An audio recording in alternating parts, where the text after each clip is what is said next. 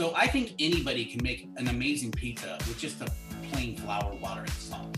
And it's it's technique. It's not like you know, it's good quality ingredients and good technique. So the love and passion that I have for it translates to that, meaning that the technical aspect of it, you know, the craftsmanship to it, the exchange with the guests, like it's a culmination of all of these things that creates this in- incredible demand and wait. What's up, Zach Oates here, author, entrepreneur, and customer relationship guru. Welcome to Give an Ovation Growth Strategies for Restaurants and Retailers, where we find industry leaders to share their secrets to grow your business.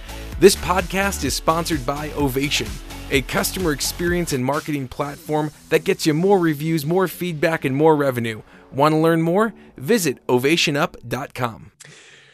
Welcome to another edition of Give an Ovation. I am joined by Lee Kindell, who is the founder of Seattle's Moto Pizza, recently voted uh, top 100 pizzas in America by Yelp. He's got such an interesting concept. He's making 120 to 150 pizzas a night. Uh, but it doesn't just start there. It actually started over a hundred years ago, which we'll get into that in a second. Now, this guy is sold out weeks in advance. Uh, sometimes, maybe up to last time I talked to you, it was a couple months. Um, so, Lee, first of all, thanks for taking some time to join us and give an ovation. And uh, first of all, h- how do you tell us a little bit about Moto Pizza? Like, h- how do you do this? How did you start this? Where are you? So uh, I'm in Seattle. A couple of uh, a couple of corrections for you, um, my dear Zach. Um, it is now over 200 of pizzas a night, and oh we're sold out for three months in advance. Oh my gosh! I know. All it's, right. it's, it's, crazy. It is absolutely crazy. And uh, how this crazy event happened was my wife and I owned a little boutique hotel and a backpackers hostel for 14 years and um, COVID hit us, and we were able to get you know government assistance and all that kind of stuff for the first year. Um, but looking forward into the next two, three years, it was like travel, you know, international travelers not coming back. So we uh, begrudgingly sold our business off and uh, to some bigger hospitality businesses and decided to pivot. Um, and uh, here we are. I said, hey, let's open up a restaurant in the middle of the pandemic to on an island where the bridge is out. And uh, it was brilliant.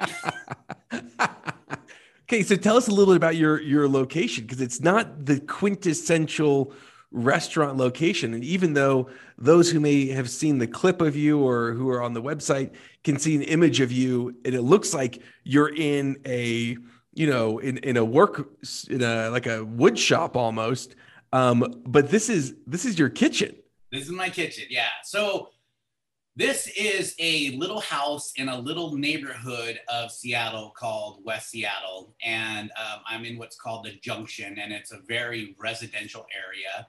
Um, and you know, but I I like the demographics to it, and I wanted something kind of unique. So when I found this um, little house, uh, I started talking. It took a little while to happen because it was a residential house, so we had to zone rezone it commercial, and then I had to go through the city, and so I literally built this into a restaurant.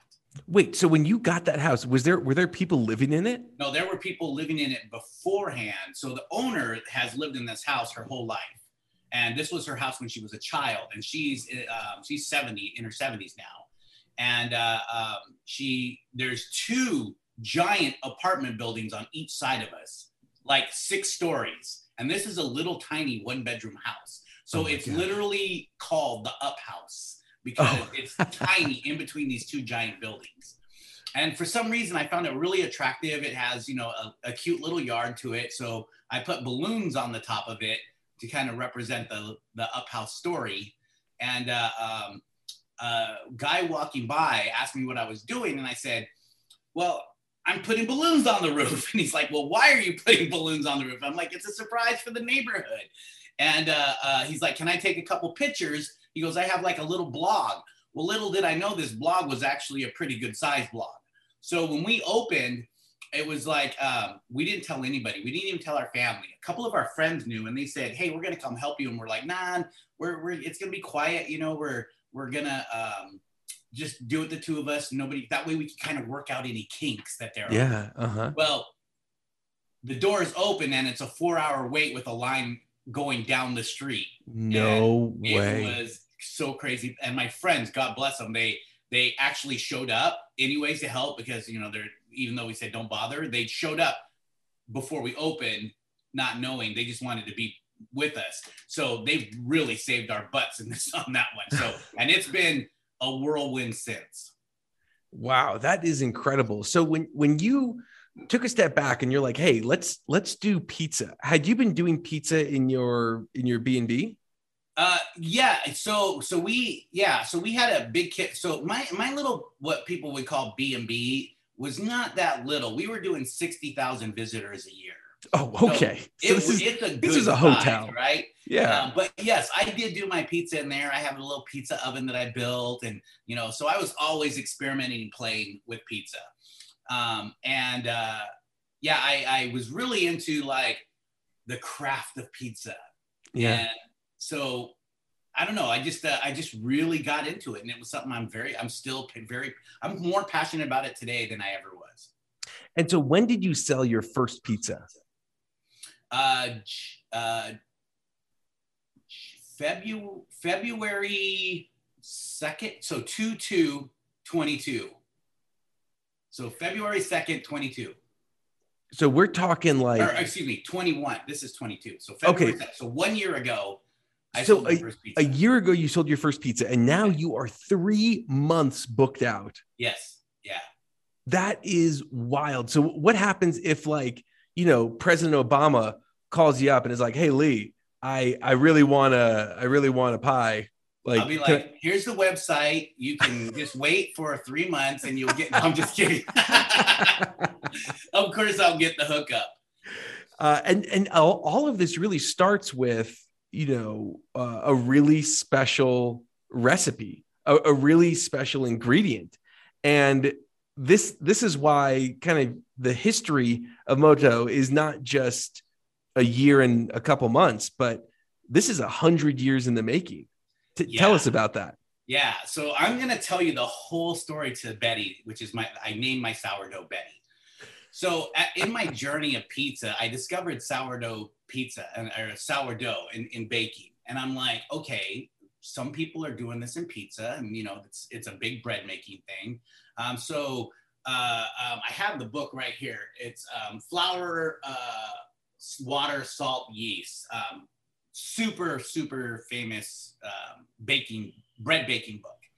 And so I started studying that book, and um, I was uh, blown away by how much knowledge and how scientific it is, and how uh, you know it's it's just so crafts oriented. So I started playing with sourdough, and there is a baker it, that is well known, and um, he's kind of shy, so he won't let me say his name, but um, I literally hounded him. Like I think I, w- I think it was like four weeks. I was emailing his company like, I'd love your sourdough. Can you can you get me the sourdough? Will you ask the head baker if I can have his sourdough? Just going on.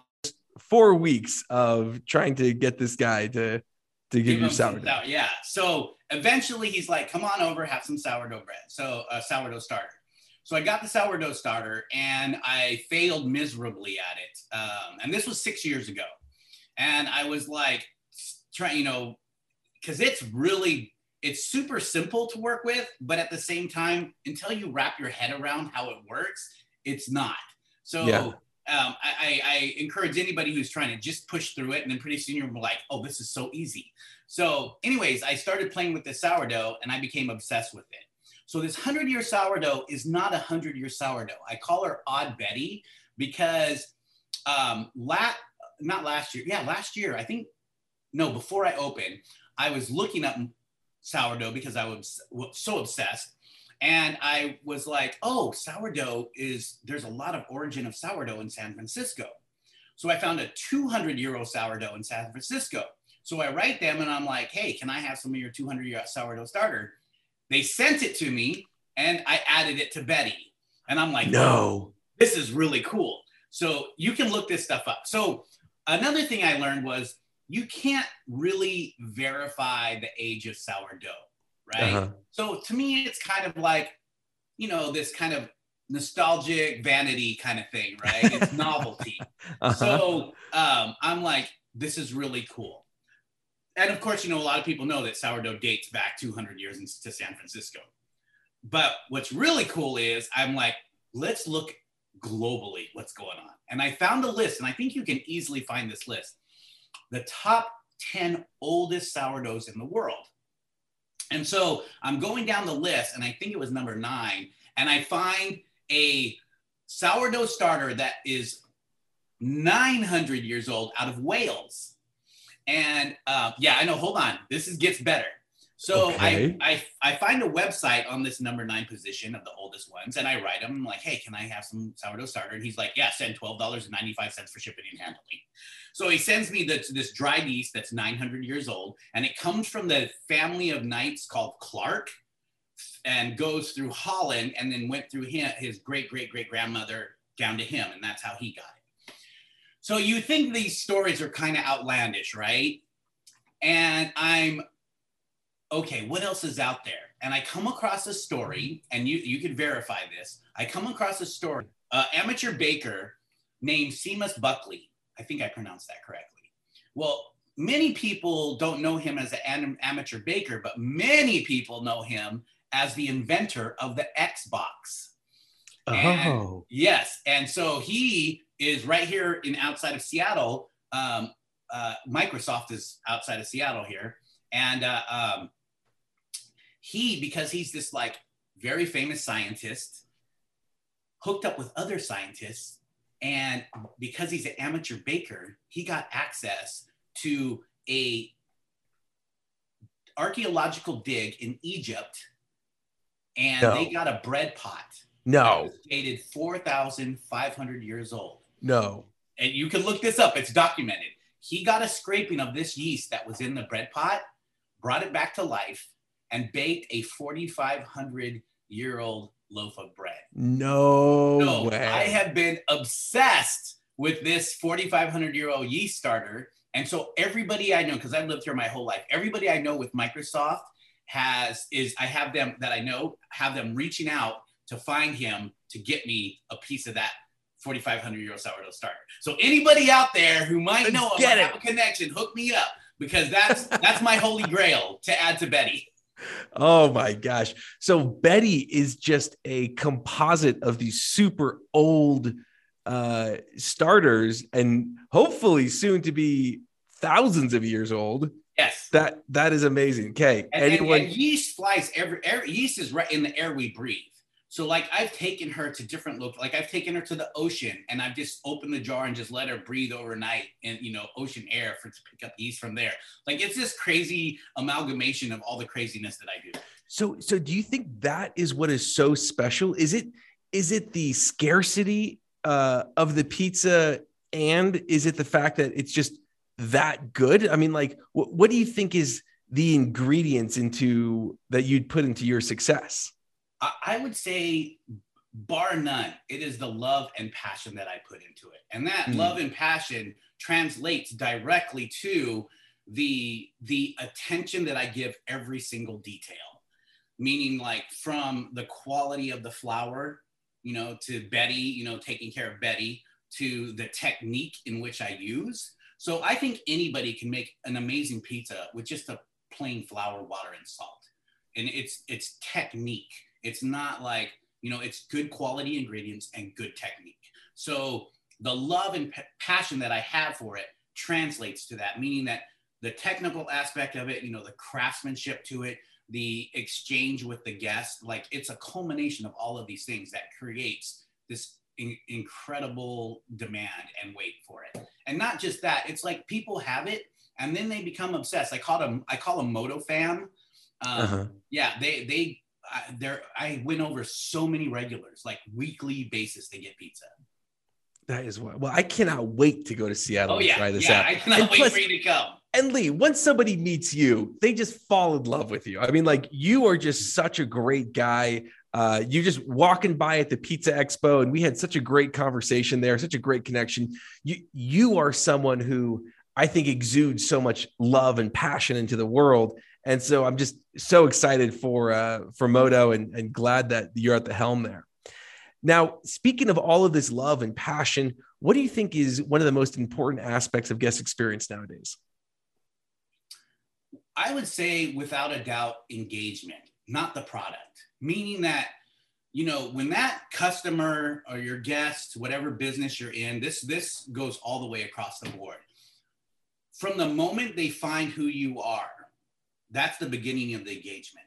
Mm-hmm. So whether so when they start looking at you, they start looking at your website, they start looking at your social media, they start because they find out about you and then they want to check you out a little bit. They want to verify, right? Right. So that's the beginning of engagement. So when they when their friend says, "My God, you got to try out this pizza," they're like, "All right, I'll check it out." So they start looking. And they're like, "Okay, he's not exaggerating. There's a weight you know." There, so all this little bits of engagement that begin at the initial point of contact is what I like to call it is where it all starts. So I like it to be an experience. And when they see positively all the way across the board through your reviews, through the look of the pizza, through because this is all very visual, right? And emotional yeah. when they're doing this. So the look of the pizza, the words that are said in description of the engagement. So like reviews, for example, you know, when they see these beautiful reviews of the positive things people are saying, it creates an energy of excitement.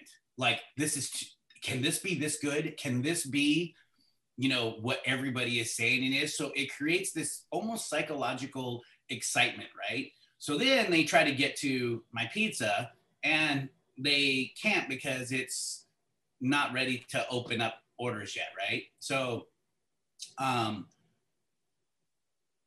that right there creates this almost like, oh, I gotta have it. Yeah. Yeah. It, it's and like then, the, the the the Chick-fil-A Sunday effect. Exactly, you know? The fact that they're closed Sunday means they sell more the yeah. other six days of the weeks because you you and, have that you have that scarcity. Yeah, and you know it's not something that I do on purpose. I I am by if I could make you know ten thousand pizzas and feed every, I would. But you know it we're a you know this place is tiny. We're a small team, and um, you know we start out just me and Nancy, and you know we we're i'm slowly bringing it up but if you think about it you know this neighborhood is around 70000 people. Seattle is 2 million. You know we're a tiny little bleep. So when it's a really good product there's a high demand for it. So we just can't meet that need. So it does create that scarcity. And you know i'm not going to work seven days a week just to try to attempt to meet that need because even if we were seven days a week we did a thousand pizzas a day it's not going to meet that need so we we're very casual about it, and we just do the best. You know, it's more about the quality of product, and you know, um, so yeah. So going back to that engagement, so they get the pizza, they come here, and they're like our best friend. We're so excited to have them. We're like, oh man, we're so glad you're here. This is your first time. Wow, can't believe that you waited this long for a pizza. Wow, and and, and um, Zach, you know, we appreciate you so much coming in for this pizza. We hope that you like it as much as that we think that as we think you're gonna like it, Zach. Hey, you know what, too? I'm so curious of what you think about that pizza. I'd love for you to hit me up on Instagram or just send me an email or whatever and let me know what you think of that pizza. And they're like, okay. you know, but then, you know, I actually have had people come back that the same day later on after they ate the pizza and they're like i gotta tell you this whole thing was crazy. Like and you'll see if you look on my instagram stories people are like you know i waited two freaking months for this pizza and it was so worth the wait. It was so fun. What an experience. Right?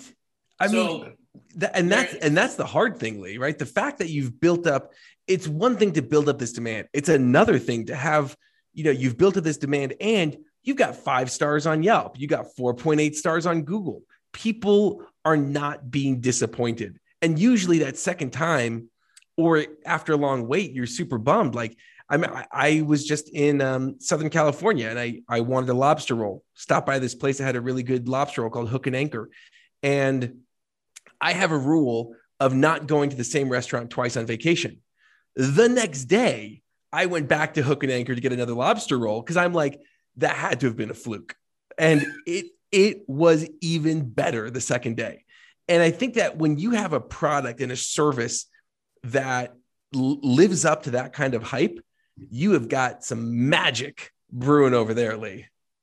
Yeah, I think so. And the, and and that and and it really is that guest experience from what I said, the point of contact to even after they leave. You know, like they'll often put up a story and then um, on social media, and I'll and they'll tag me, and I'll be like, "Oh my God, it was so nice meeting you. You know, thanks. I can't wait for you to come back again." So it's continuing that story, and it you know it's a lot of work, but it's worth it in the long run as you build, especially as a new company or a new business or a new service. You know, that kind of effort into your customer is what it takes to land them forever. Because if you yeah. do that, they'll forgive you because you're not per nobody's perfect. We're gonna screw it up somewhere down the road. But with that loyalty, they will forgive you. You have all kinds of room to be imperfect. I love that. That adding that humanity, and maybe that kind of leads into the second question: is any tips for restaurants? How would you go around doing that? Because a lot of you know, let's say that you've got a 20 location restaurant chain. How do you still have that sense of personality and and connection and engagement when you're when you're getting to be that big? That's a that's a great question, Zach. And I think you know a lot of entrepreneurs who are looking to grow ask themselves that question very seriously without with with lack of an answer and i think through my previous um, entrepreneurial experience with the hostels and hospitality and the hotel what i what i've learned is that um, it's all about culture I, we treat our guests and our customers and our employees the same meaning that that engagement that we put into our customers, we treat our employees the same way. Like they are so important to us from the moment they walk in the door through work. And if you know, we engage them just like we do our customers. Like, how you doing today? Oh, what was your weekend like? You know, uh, yeah. what's going on with the dream that you have? Like, though, like just getting into them, and that is truly contagious. You know, you're going to get employees that are of all different personalities they're good. There's going to be employees that are great and bubbly, just like us, but you're going to have employees that are like having just a tough time, or they're just people who are not bubbly or personality. Everything's internal, right? And they don't have any personality, or, or so to speak. And you'd be surprised because they do if you take the time to dig a little bit. So I think creating a culture to multiply um, locations and to multiply yourself, you know, you inject a little bit of your DNA into that, um, they will follow through and they'll be enthusiastically do it because they see the result. When people see a positive result in their life, they're going to repeat that yeah. process, right? So our staff sees that, you know, beautiful engagement from the customers and, you know, the cus- we use the customers' names all the time. And the customers start to use and i always introduce my customers to my staff who are up front. So it's like oh hey gail have you have you met andrew yet? This is andrew he's our new guy you know? Andrew this uh-huh. is gail one of our regulars like she comes all the time you know? That kind of thing is really important. So creating that culture you know uh, in corporate and growth of companies they use that term culture a little loosely but it takes effort it takes work and it you know it takes consistency. And if you can be consistent in that duplicating is no problem. And by the way i just signed the lease for my second location down oh yeah. that's awesome lee. Excited for you man well can't hopefully is, is that second lease going to be in utah it's funny. I get that a lot. I'm like, I got one. I got one. I just announced it uh, uh, on my social media. Hey, we're opening up our second location. I'm getting people like, oh, is it L.A. and I'm like Los Angeles or Louisiana, and then like, yeah, yeah Colorado. Yeah, I'm getting some some good national. Uh, well, let's let's throw Utah in the mix there. All right, you got it, brother. uh, well, Lee, who deserves an ovation in the in the restaurant industry today? Who's someone that we should be following for uh, for food? I I think I think following the small guy. I think the small guy should get the ovation. I think the small guy who's doing a food truck, a pop up, you know, the dreamer who's trying to get it off the ground. I think that's who we need to follow because those guys, they're the innovators. You know, they're the ones who are coming and doing something new and different. they're breaking the mold they're they're excited about you know whatever industry that they're in you know whether it's you know baked goods you know even if it's not food anything these these little startups that are one man show you know that could be the next game changer so i yeah. say you know who whatever you're whatever you're into as an individual like follow the small guy and find find the lees find the lees speaking of which how do we find you follow you lee um well, I my main my main jam is uh, Instagram. I'm I just started a TikTok, but it's it's I think I only have like four posts, and I'm still figuring it out. You know, it's funny how the kids like can do this with their blindfolded, but to me, it's like a whole science. Um, so yeah, my my Instagram is eat dot moto pizza. Eat dot moto pizza. Awesome. Well, Lee, for showing us you don't need a million bucks to build an incredible pizza or brand and for showing us how the magic of love and passion can truly raise the world. Today's ovation goes to you. Thank you so much for joining us on Give an Ovation, man. Thanks, Zach. Such a pleasure to know you, man. like, I, I'm looking forward to building our friendship up. Likewise. Glad you're with us today, and thank you. Thank you to the risk takers, the troublemakers, the crazies who are keeping this world clothed and fed. You're the ones who deserve an ovation. Again, this podcast was sponsored by Ovation. To see how we can help you grow your business, go to ovationup.com. Don't forget to subscribe, and as always, remember to give someone in your life an ovation today.